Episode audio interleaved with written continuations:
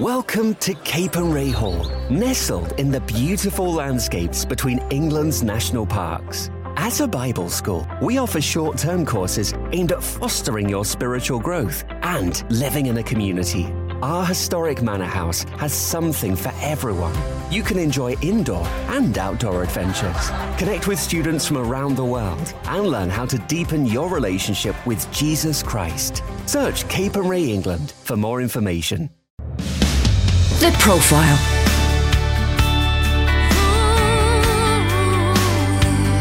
You're listening to Premier Christian Radio. Good afternoon. I'm Martyn Eden, Premier's political editor. My guest this afternoon is David Alton, Baron Alton of Liverpool. David was born in London in 1951, son of an English father and an Irish mother, which gives him dual citizenship. He began his career as a teacher and became involved in politics when in 1972 he became Britain's youngest city councillor while still a student.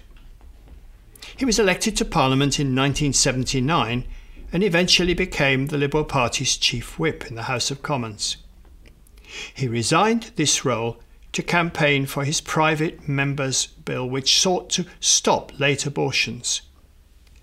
When the Liberals merged with the SDP in 1988, he became a Liberal Democrat MP, but had an uneasy relationship with some of his fellow MPs over the issue of abortion.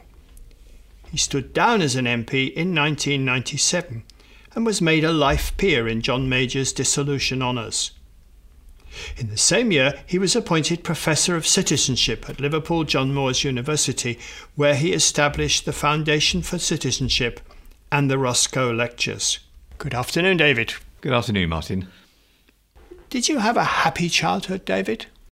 I think it's, it would be wrong to say it was idyllic. Uh, I, I, was born in a in a poor home. We didn't have a inside uh, bath or anything like that. It was it was rough, tough. It was in the East End of London, and uh, so materially not prosperous, but we were rehoused onto outside of London as I grew up, and uh, there were there were moments in my childhood which I look back at, and they they were difficult, they were stressful. Um, but I was blessed in having two wonderful parents, and I think in the end, despite whatever hurdles you you have placed in front of you, whatever difficulties there are in your life, that's probably the greatest thing to get you through. And I had a wonderful father. He was a demobbed desert rat. He'd fought at El Alamein and uh, Monte Cassino. He was one of five brothers. One had died in the RAF, uh, but they'd all seen action. And that also gave him, I think, some difficult memories as well from that, that period. Um, my mother, as you, you said, was an immigrant from the west of Ireland. Her first language was Irish, not English, but both of them left school at, what, 14 years of age. Uh, but my father, uh, throughout the whole of my childhood, one of the things he would always do would be to take me on the back of his bicycle to the public lending library. And there were always books at home. And he learned a love of classical music when he was uh, in the Italian campaign during the war. So one thing that he would acquire every week would be a long playing record uh, of, of, Italian tenors. So whether it was Gigli or Caruso or Mario Lanza, uh, there would always be music playing in, in, in our home. Um, so it was. It wasn't always easy. I had an uncle who took his own life. Uh, he'd come back from the war very depressed. He'd lost his hearing. Um, there were moments later on when I was at school where yeah, there would be some bullying and things like that that you look back at, and they weren't very pleasant experiences, and, and other things too. But um, generally speaking, I think I was pretty fortunate in having just two wonderful, loving parents. So, when did you become a Christian, and what drew you to the Roman Catholic Church? Well, my mother had me baptized, so I got my faith with my mother's breast milk, basically. Uh, I was baptized in the East End of London, and many years later, when I went back to that neighbourhood to do a school prize giving, they took me into the church afterwards and said, Would I be interested in seeing the church? I said, Yes, I would. So we, they took me there, and uh, I saw the baptismal register, and I said, Well, whatever happened to Father Andrew? And this very elderly priest said, That is me. he, he, was the man who 40 years earlier had, had baptized me, and had, all his ministry ministry have been in the East End over those years. Um, so I grew up with, with faith. For my, my father, rather blamed God for some of the terrible things he'd witnessed as a young man during the war, uh, but he never disbelieved in God, and we'd often argue about uh, what was God made and what was man made. Our former chief rabbi, Jonathan Sacks, puts it very memorably when he says, Don't ask where was God at Auschwitz, ask where was man.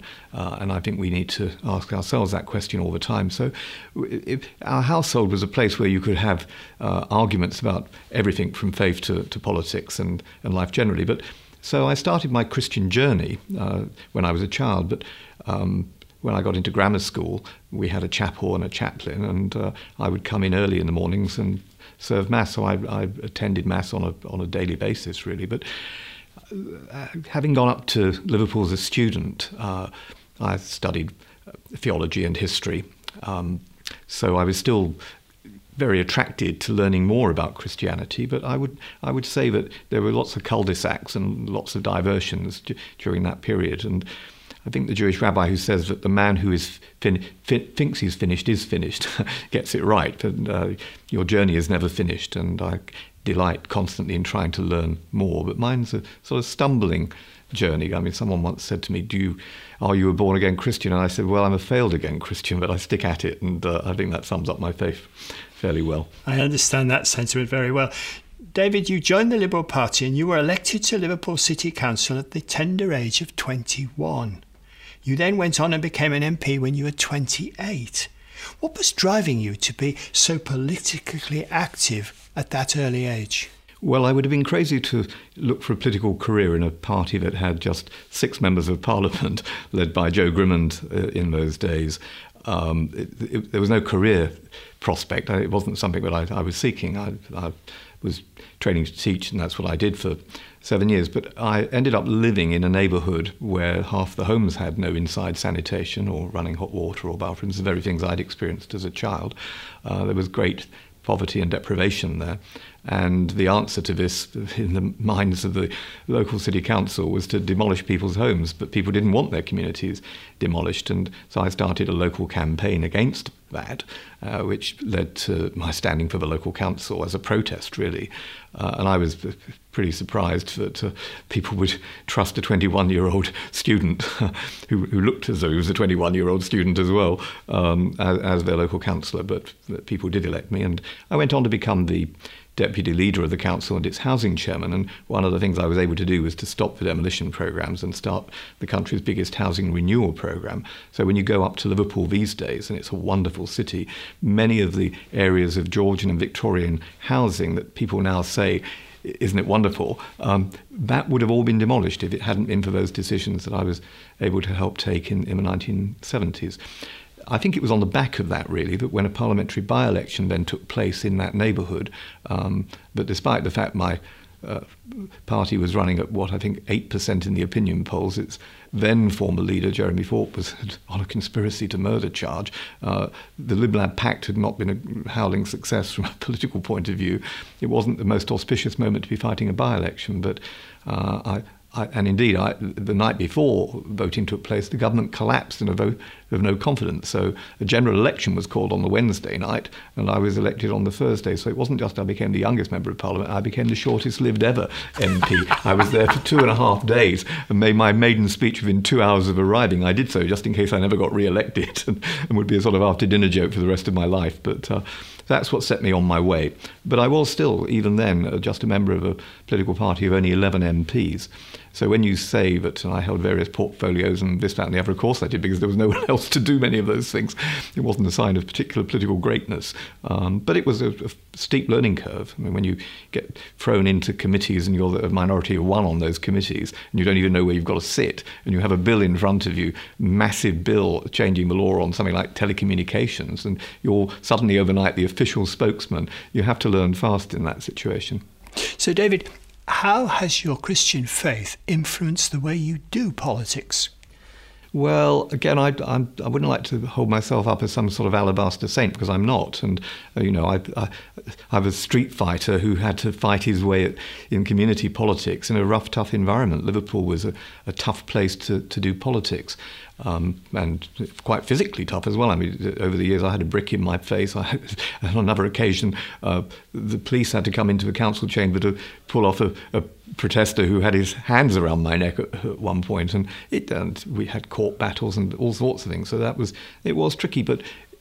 As I proceeded, I, I began to realise that just being confrontational or combative was not, not going to be the answer to this. And I started, I, I hope, influenced by my faith, to look for the goodness rather than just what was bad, to look for goodness in other people and in people from other political traditions. And because we never had a, a majority on the city council in those days, um, I needed to, to make anything happen, I needed to be able to reach out to others.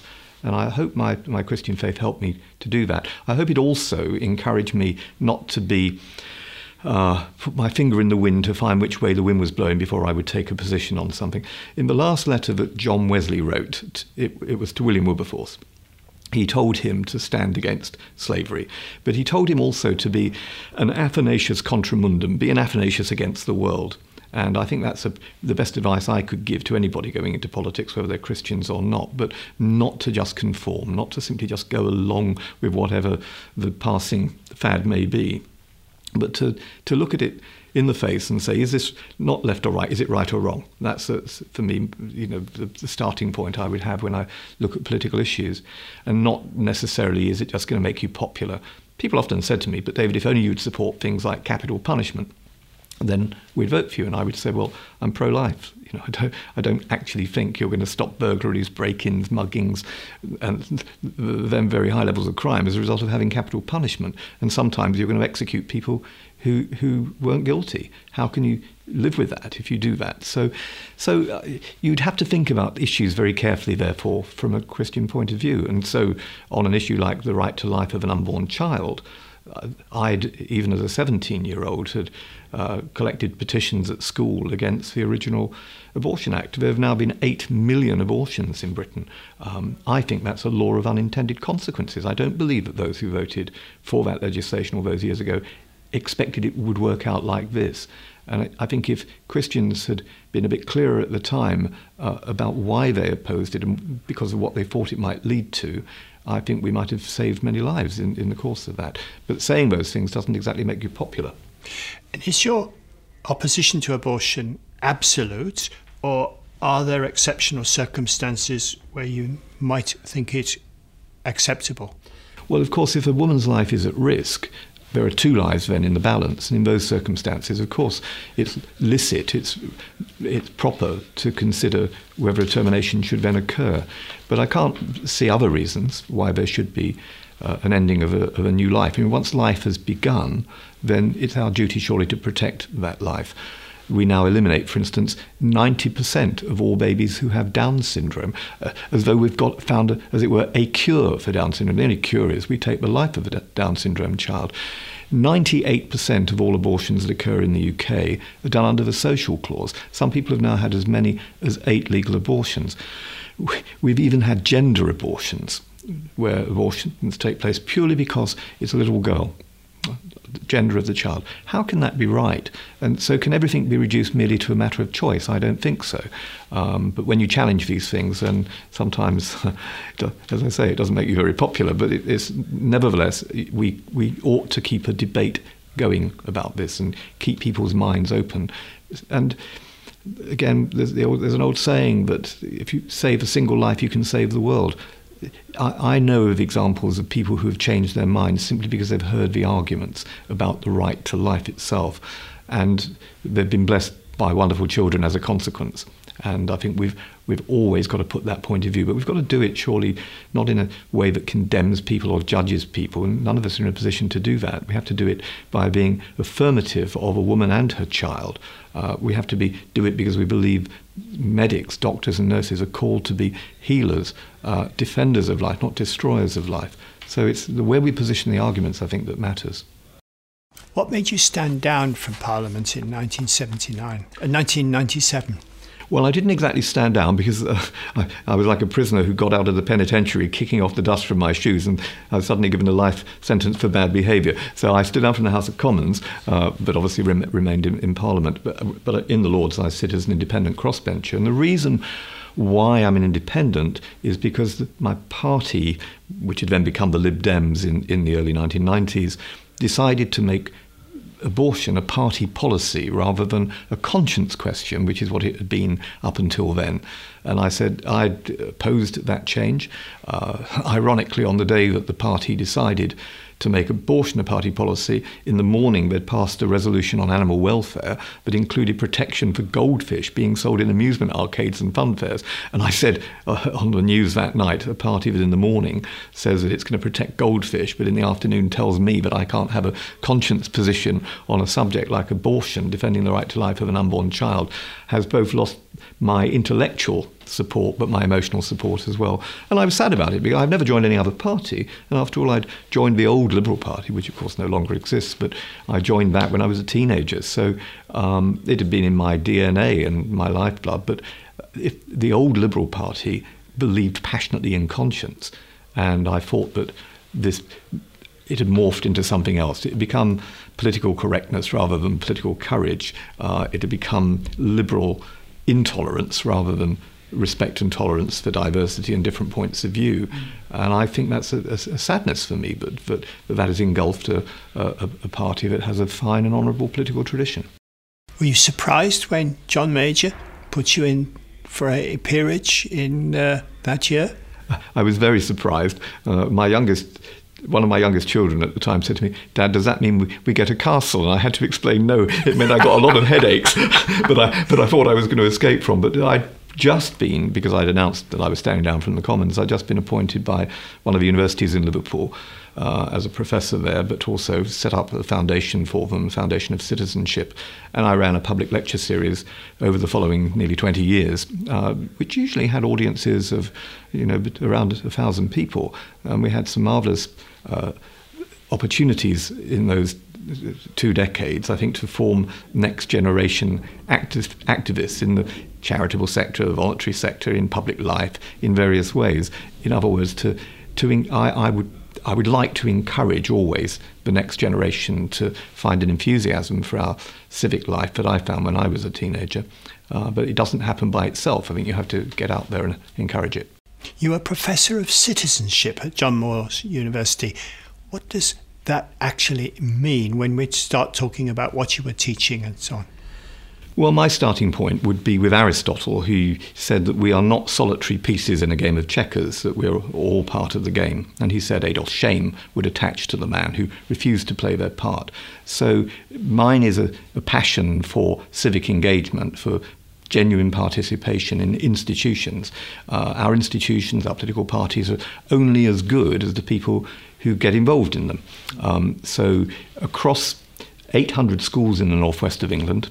Uh, we set up a good citizenship award scheme within the university, which has 25,000 students and uh, around three or 4,000 members of, of, staff working in different places. Again, a, a good citizenship uh, award scheme. You could measure the input of that university into the local life of the city, not just in economic terms, which is very significant, but also in terms of what it's doing to enrich the civic life of that community. So um, it's not rocket science, but it's, this was about encouraging participation and encouraging peaceful dialogue as well, respectful dialogue between people of contrary positions. So at our public lectures, we'd have people from many different walks of life and different political and religious, um, social backgrounds. And people would come and listen respectfully to what they had to say, but then they would interrogate them uh, through Q&A at the end of it. And I thought this added something to the life of the city as well especially given that in the 1990s, Liverpool had been rather disfigured by an extreme form of militancy. Uh, militant tendency had used the city as a sort of battering ram against central government with pretty disastrous consequences. And we've gone through, I think, a, very difficult period, which is why the creation of the Foundation for Citizenship uh, uh, was a, a, timely moment. And I think it's helped to uh, create a, a, different kind of politics in the city. And if you visit Liverpool these days, I mean, it's a city that is doing incredibly well. The World Heritage Site, the waterfront, the local economy, um, the city feels good. Now, you created the Roscoe Lectures. Were they just an extension of the uh, citizenship program? They were part of it. Uh, the they were named for, I named them for William Roscoe. Uh, he was a hero of mine. he was briefly a member of the House of Commons in 1807. He collaborated with Will, William Wilberforce, uh, with uh, John Newton, with, with, all of those in the anti slavery movement. Um, and he voted against slavery, even though he knew that this would uh, carry terrible consequences politically for him in a city that was mired in the slave trade. So when he returned to the city, having voted against transatlantic against the transatlantic slave trade, uh, he was never returned to the House of Commons again. But he then did a lot of things on the ground. Uh, he he he created Liverpool's Botanic Garden. He created the Athenaeum Club. Uh, he created uh, educational institutions, including uh, a college for apprentices and, uh, and, and young engineers. And that is what has morphed, has grown into Liverpool John Moores University today. So it seemed an obvious thing to me to name our Roscoe lectures after him um, because he, he, he redeems the city's reputation during a period when it when it was a, a dark chapter in it, in its life, um, and so the the lectures. Uh, have included everyone from Prince Charles and the Dalai Lama on, on, on one side to um, champions of industry, uh, editors of newspapers, uh, broadcasters, um, people from uh, educational walks of life, scientists, even an American astronaut. So they, they are about giving people an insight into people's lives, into what they do, how, they've helped, how they have helped to bring about change. If you want to change the world, you have to change your country. If you want to change your country, then you have to change your cities. If you want to change your cities and communities, you have to change your families. And if you want to change your families, you have to change yourself. So there's a direct link between all of those things. And that doesn't happen by itself, it happens as a result of education in the widest sense. Uh, and just because someone has left school or didn't go to university, it doesn't mean to say they don't have an appetite for learning.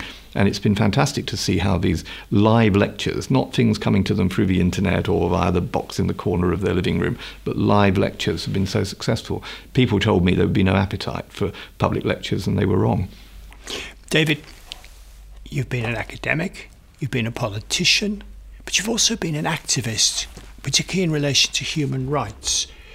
And that's been the other major focus of your life, hasn't it? Why was that? What made you click that? Is that all part of the Catholic faith working out? Is that all about an extension of citizenship to those who are being denied the rights and and uh, and respect uh, that citizens are entitled to? In 1936, uh, G.K. Chesterton died, and it was in that year that he pub- published, he had just published his autobiography, and I was rereading it uh, recently. And at the end of it, he said that he, he had come to understand that human rights don't happen if you neglect human dignity. And why would you care about human dignity? Surely it is because every single man and woman, regardless of their color, their creed, their orientation, their their gender, uh, social background, they are uniquely made in God's image, every single person. And uh, therefore, it's their dignity that you have to uphold, and you do that by campaigning, surely, for things like their human rights. Uh, but it's that belief in Imago Dei, that you are unique and made in the image of God, which for me has been the driver in, in this respect. And it, begins at conception, it ends at natural death. So that's why I think it's an abuse of human rights to take the life of an unborn child. But I also think that if you stop at birth and merely campaign about the right to life of an unborn child, then you're not getting the, the picture. You, you have to continue that concern for life, uh, obviously beyond birth and all the way through at every stage, and in faraway places as well. So, you know, when I was a, a youngster, one of the first things I did when I was 17, I yes, I campaigned against the 1967 Abortion Act, but I I was also campaigning, collecting petitions on the streets about things like the Russian tanks trundling into Czechoslovakia. Um, I took part in demonstrations about the Vietnam War uh, I joined the anti-apartheid movement um, because these things mattered to me and still do. I mean, the very first speech I made in my student union was against the South African uh, team that was about to visit, which was an apartheid-based team. Um, and uh, I, I, won the, that, that motion in, in the student union. As housing chairman, Um, yes, I cared about the bread and butter issues of people I represented, but I also introduced um, a, motion before the council, which was carried, to provide emergency accommodation for Vietnamese boat people, because I was watching what was happening to these poor souls in the Far East, and, and felt we needed to do something about it. We'll take the break there, David, and come back and pursue this further after the advertisements. Welcome back to this conversation with Lord Alton of Liverpool. David, we've been talking about human rights. Now, you haven't just talked about it, you've been to North Korea and explored just how they infringe human rights there. That must have been a pretty dangerous thing to do. Well, I don't want to over exaggerate the dangers involved, Martyn, but I, I became interested in, in, in religious freedom, uh, but also general political rights, freedom of expression, right back at school and carried on that interest as a student. But then subsequently, when I came to the House of Commons, there was an opportunity then to do something about these things. And with Danny Smith, uh, who founded Jubilee Campaign, who became a lifelong friend, uh, in Parliament we founded together the Jubilee Campaign in Parliament, taking its name, of course, Jubilee from the biblical year of Jubilee, a time when fields would be left fallow to regain their goodness, a time when unfair burdens of debt would be removed, but also a time when prisoners who had unjust, been unjustly held would be freed.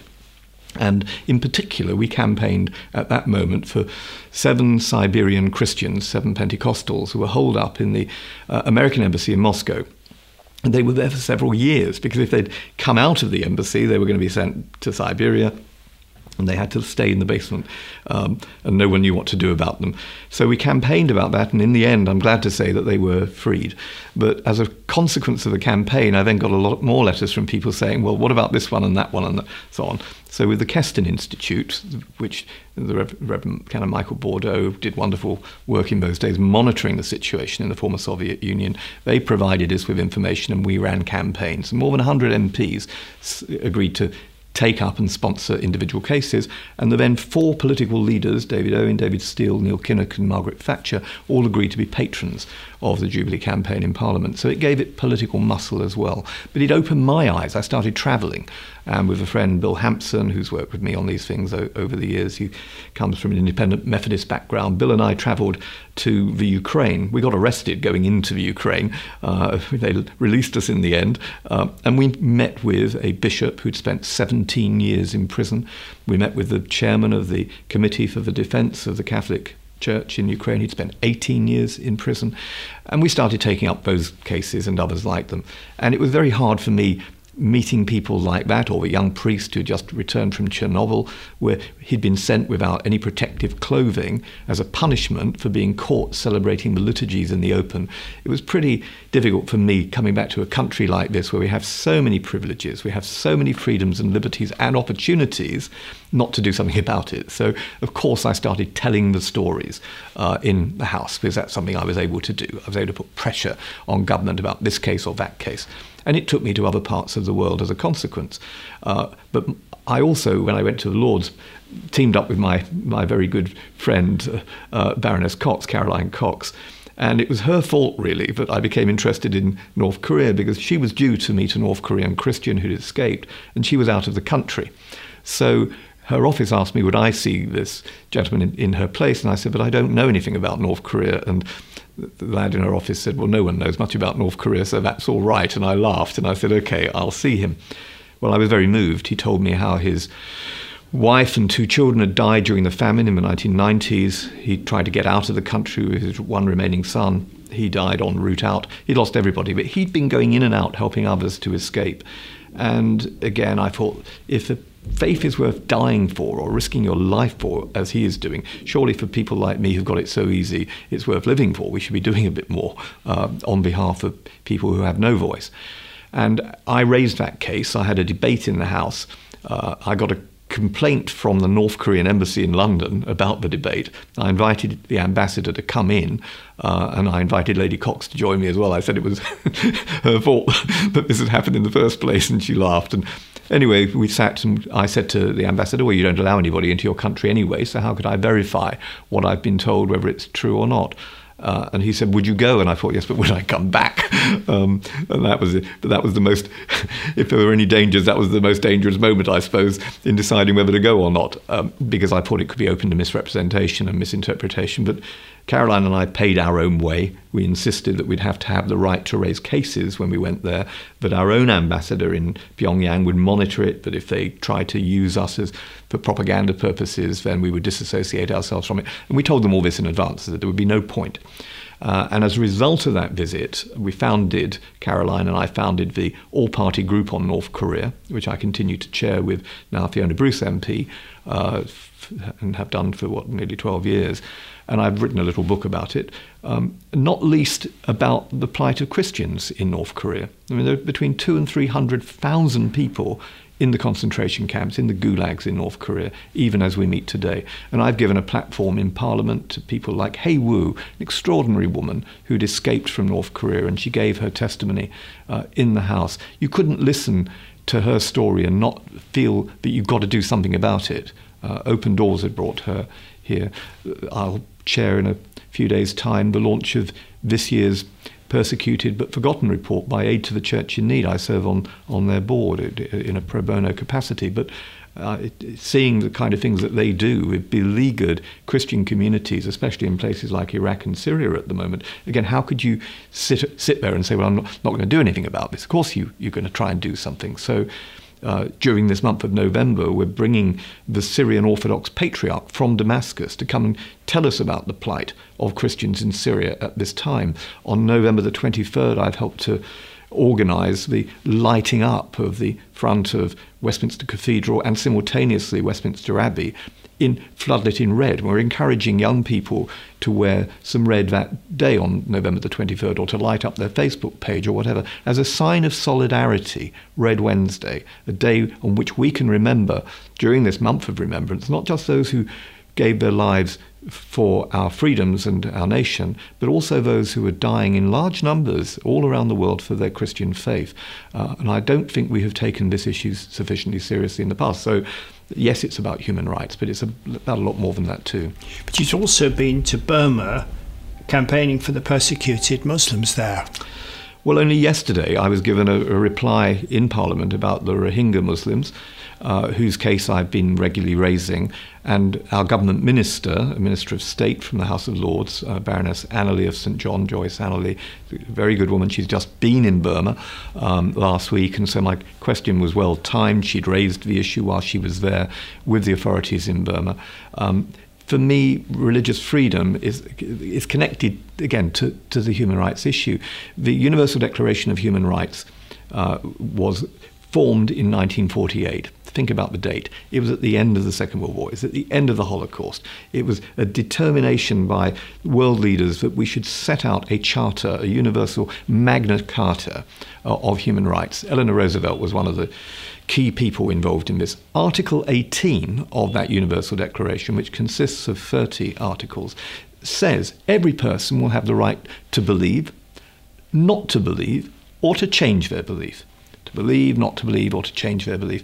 That is, whether it's Raif Badawi, a young atheist, being regularly beaten in Saudi Arabia because of his atheism, or a boy called Alexander Aan, who was jailed in Indonesia for putting on his Facebook site that he didn't believe in God, sent to prison for four years, or if it's a North Korean Christian incarcerated because they refused to renounce their faith in, in Jesus Christ, or whether it's a, a a Buddhist uh, who, who is being terrorized in Tibet, or Falun Gong practitioners who it's alleged are even having organs removed by the state authorities in China, whether it's Protestant Christians in China who are seeing their churches being demolished, as they have been, uh, because they haven't been given state authorization, whether it's Baha'is who are executed in Iran, whether it's Ahmadi Muslims uh, in Pakistan, who, five million of whom are denied their voting rights. It all amounts to the same thing, Martyn. These are people whose Article 18 rights are being not just ignored, they're being violated, and these are egregious violations of human rights. You think about Asia Bibi, the young Catholic mother who is on death row, sentenced to death on trumped up blasphemy charges in Pakistan, or that extraordinary Minister for Minorities who said he knew he was signing his own death warrant by taking up that post, Shahbaz Bhatti, murdered in cold blood uh, in Pakistan, uh, and still no one brought to justice for those, for those wicked events. All of these things should impel us to do more, to say more, to use the opportunities that we have, and to speak on behalf of people who have no voice and whose rights are trampled on. How does your wife Lizzie feel about you going in to see some of these pretty scary places, pursuing these campaigns where threats against you must be real? I'm very fortunate. I think the best five pounds I ever spent was on the marriage license when, when Lizzie and I got married. Um, she, uh, uh she, she, Lizzie herself comes, remember, from quite an interesting background. Her father uh, was a Church of England clergyman, 60 years an Anglican priest, his father, 50 years an Anglican priest. But he took his four children to Tristan da Cunha, where he was the priest in charge on a tiny island, thousands of miles from, from anywhere. Her sister was a, a missionary whose children were born in northern Nigeria. Um, so she, her family knows about dangers. She was an officer in, in, in the Royal Navy in the Wrens, um, so she's seen tough and difficult situations herself.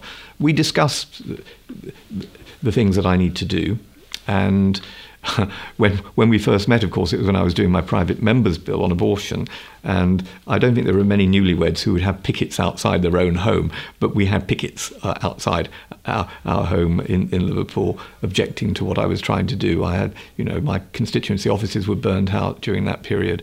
Um, I had demonstrators crawling all over my car uh, my surgeries picketed when I was running advice centres and so on. So she saw all of that. In many ways, it's, maybe it's quieter when I go to places like North Korea than it was when uh, when taking up those those things. But yeah, there have been moments when when it's felt a bit. Uh, a little bit risky, but, but I don't. I, I, when I look at someone like Caroline Cox, uh, she does things that are truly extraordinary, and you know, I so admire the way she goes selflessly into situations. She's in Nigeria at this very moment, uh, visiting areas where Boko Haram are in operation. She regularly goes into places like the Nuba Mountains in the Republic of Sudan, where there's aerial bombardment on a day-by-day basis by Khartoum. So, you know, Caroline, uh, I, I, think, is the real risk taker, not, not me. There's a curiosity about you. You're an honorary professor at Yanbian University in China but have a publicly critical record of the Chinese government's human rights. How on earth do you get away with it? I'd rather you didn't go too far into that question, Martyn, for, for that very reason. I, I don't entirely know why the, the Chinese were so receptive to my being invited to be a, an honorary professor at Yanbian. It's a totally unpaid role, I might add, but I, but I was felt very privileged to be allowed to do that. It's in the Korean-speaking area of China, in Jilin province. And the man who founded it uh, is an extraordinary man himself, uh, called James Kim. He's a, a Christian uh, who fought in the Korean War and made a pledge with God that if he survived the war, he would do something for peace and reconciliation in the future. So he not only founded Yanbian, but he founded Pyongyang University of Science and Technology as well, where I've also spoken. And James is, is, is you know, he's a remarkable man. Uh, he was even sentenced to death by the North Koreans at one stage. Um, in, in, the end, they allowed him to come and build the university with, with the approval of the state. Um, so I, I think it's how you go about what you have to say. Um, with the Chinese, I've always been clear with them. They were angry with me when I invited the Dalai Lama to come to my university in Liverpool. Um, and we gave him an honorary fellowship, and all sorts of threats were made uh, about whether Chinese students would come to the university in the future, whether the twinning between the city and, and Shanghai would be cut. Those things didn't come to pass. But what did happen was I was invited into the Chinese embassy to explain why I felt so strongly about giving the Dalai Lama a platform. And as a result of that conversation that we had, I was able to take three parliamentary colleagues with me to Tibet to go and see the situation firsthand. So you can disagree with people without having to insult them. I think the worst thing that this country could do is to kowtow, to use a, uh, a phrase that will be very well known to the Chinese. I don't think they respect us for in, trying to ingratiate ourselves with them, usually because for financial reasons. We do it with the Saudis as well. I mean, Saudi Arabia, since the current conflict in Yemen began, Saudi Arabia. Uh, has bought 3.3 billion pounds worth of armaments from this country. So we accept all sorts of things that Saudi does, including the bombing of a, of a uh, Shia Muslim funeral recently where over 120 people died in that bombing raid. And we know that the Americans and ourselves provided the armaments that are used in the conflict in Yemen. But we allow that to happen. We, we kowtow to regimes, usually for financial reasons. Now, I, I think we've got to think in other terms than that. There's nothing wrong in providing uh, tools for the defence of a democratic nation, but there's a lot that's wrong in providing tools for oppressive nations. And I think we've got to rethink quite where we stand on these questions. Uh, uh, otherwise, we reduce ourselves in the, re- in the eyes of the rest of the world. The things that I admire about this country and that people admire outside are things like the BBC World Service, things like the Commonwealth, things like the British Council. You know, we do those things really well. The English language, which is perhaps our best export of all. Um, and we should, you know, do what we're good at, and, and sometimes evaluate the things that might be give us some short-term financial gain, but don't stand us in good stead in the long term. But you've been campaigning vigorously for the government uh, to refer the activities of Daesh and the Assad government uh, in Syria to the United Nations Security Council as genocide. Yep.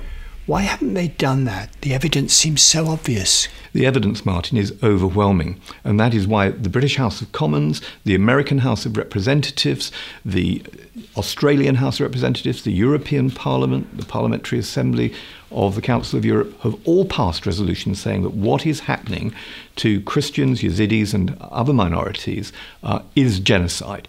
In other words, under the terms of the Genocide Convention, this isn't just a rhetorical flourish. This is, under the terms of that convention, technically what is happening is a genocide. Just like what happened to the Armenians in 1915 was a genocide. And this, in many ways, is a continuation of that, those events. I call it a slow burn genocide. It's been going on systematically, and the world looks away. Why do they look away? Because of geopolitics, because we don't want to upset the Turks, or we don't want to upset the Russians, or we don't want to upset the Syrians.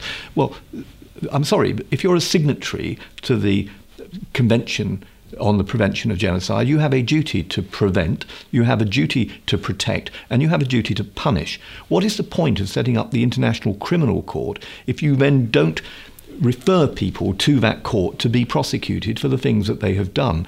In the case of the Assad regime, there are clearly crimes against humanity. In the case of ISIS, there is clearly genocide, and they should be held to account for those things. Instead of which, all we do is put all our faith in aerial bombardment. Now, there are times for military action. But surely, if we've learned nothing as a result of Iraq, as a result of Libya, it's that we shouldn't go on doing the same failed things all over again. Einstein's definition of insanity was to do the same thing over and over again. And that seems to me not a bad definition of the way we've conducted our foreign policy in Syria. Uh, it's a disaster for the people of Aleppo. I chaired a meeting in Parliament a few weeks ago for the Archbishop of Aleppo, who came here. It was heartbreaking to hear the stories of what is happening to everybody in that community. Everybody is suffering in Syria. Everybody is suffering. So let's be clear about that.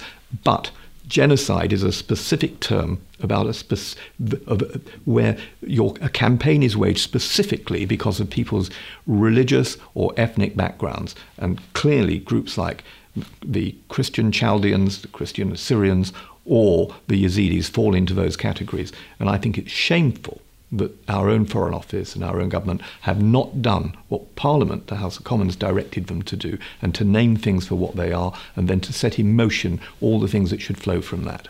But their reason for doing that, I understand, is that they know that if they tabled uh, a motion on the Security Council, the Russians would continue to veto it. Is this actually destroying the United Nations itself? Well, if you can't even take a resolution to the Security Council on the basis that somebody else might veto it, then uh, it was Dietrich Bonhoeffer who said, not to act is to act, not to speak is to speak. So you, you have collaborated then with the Russians, if that is so. As it happens, I wrote to the Russian ambassador in London directly and said, Would it be your intention uh, to block any legal route to bring holding people to account for their actions. And in, in writing, he said, no, it would not be their intention to do that. Well, I think that should be tested in the Security Council. And the worst that could happen is that the Russians do veto it. And then you expose the hand of Putin then for such a hand. If that is clearly what, what he, he wants to do, let him do it. But my guess is that we might be pleasantly surprised. Uh, my guess is that if it was couched in the right terms and targeted in the right way, and if you started just with ISIS, but you might well get a, majority. And once you've established the principle that people must be held to account, that there will be a Nuremberg moment where people will be held to account for their actions, then you're on the right track. You're saying the rule of law matters more than anything else here.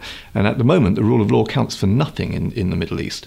Uh, so for me, this isn't about you know, trying to impose Westminster models of democracy or whatever. All these countries are signatories to the 1948 Convention on Universal Declaration of Human Rights. They're all signatories to the Convention on the Prevention of Genocide. Well, what's the point of them signing such things if we don't then hold them to account and say, is this just a meaningless piece of paper? So Britain, there's not much point in Britain being a member of the Security Council if it doesn't use its seat to champion people in this dreadful situation that they find themselves. David, you're one of life's campaigners. Are you ever frustrated that British people are not actually caring enough about some of these issues that you've campaigned on? Sometimes I get disappointed, obviously, but also I, I can be very encouraged as well that uh, when I did my private members' bill, for instance, over a million cards and letters arrived at Westminster supporting my bill to try and reduce the numbers of abortions in Britain, the late abortions. Um, when we finally got to the vote on, on that, by the way, a majority voted for my, my bill. It was talked out by opponents in the end, but it never lost a vote at any stage. 296 MPs voted for it because people were on the ground. The, not just the churches, but people all over the country became interested enough to do something about it. And I think that what we're seeing at the moment, whether it's in America or in, on, on the vote here on the European Union, we're seeing people angry with the political classes. They're fed up with being taken for granted, no one listening to what they have to say. We've got to re engage people properly. So, you know, if the centre doesn't hold, uh, and famous lines of Yeats from one of his great poems at the end of the First World War, there is a disaster when the centre doesn't hold, and the centre isn't holding in, in Britain at the moment. We've given we've given the, the the opportunity to people who are on on the extremes of politics because the centre has not been engaging directly, and the political elites and political classes living in a sort of bubble at Westminster need to re-energise themselves and get back out and campaign. No, it's it's not easy, and often you'll be defeated, but you come back and you come back, and sometimes you can be pleasantly surprised and win people over. It wasn't that all my constituents necessarily agreed with everything I ever said or did, but in the end, they, I think that they saw that I was committed to them, committed to my country as well, and to the causes that I cared about. And they gave me license to do that. And I, I think that more politicians, rather than being just purely creatures of, of, their political parties or looking for careers in politics, if they embraced more causes and did get out and campaign in, in, in a grassroots way. People like Jo Cox, for instance, we need more politicians of that calibre and of that kind, and I think very quickly we would reclaim our democracy. David, finally, you've packed so much into your 65 years. You're a politician, an academic, a human rights activist. You've written 12 books. How do you relax? well, I have a garden, which I love. Um, you know, the Bible opened in a garden and it ended in a in a garden. And I, one of the nicest things uh, when my children were growing up was when I collected my youngest son from nursery one day, and uh, the teacher had been asking the youngsters in the class what did their dads do, and each of the children was saying, saying what their, their father did for a, a living. And my son very proudly said, My dad's a gardener, because that's how he spent his weekends with me in the garden. And I, I, I, like that story because I think it illustrates that there is another side of me other than just the politics. Um, in the end, the only thing that a man leaves behind, I think, of real worth are his family and his friends and the things that he's tried to do in his life. And, you know, I, I look at my, my children and they're now, now one grandchild born and another one on the way. And I, I think, well, these are actually the legacy for me more than uh, all the other things. I just do what I, I've been fortunate that I've been in a position where I've had an opportunity to speak, to act, to try and raise questions I care about, and I, I thank God for all those blessings. But the biggest of all those blessings uh, are my family. How do you? How does your Christian faith energize you and help you to keep going and not despair when you see so much evil in the world? Well, when you think about the cross itself, if that was the end of the story, then you would be pretty depressed. But of course, we know it isn't the end of the story. J.R.R. Tolkien, great friend of C.S. Lewis, of course, and they were inklings together. Tolkien said that for him as a Catholic, he said he knew he regarded history as one long defeat. But he said, at the end, there are always glimpses of the final victory. And I guess that's what keeps me going as well is is the knowledge that however dreadful and bad things may be here, however much of a mess we make of things, if, if you know that there will be a time of judgment, but also that there will be a, the ultimate healing through salvation, and that there will be an eternal life beyond our graves, then surely that puts all of this into the right kind of perspective and context. David Alton, Lord Alton of Liverpool, Thank you very much for sharing your life with us this afternoon. Thank you, Martyn. The Profile.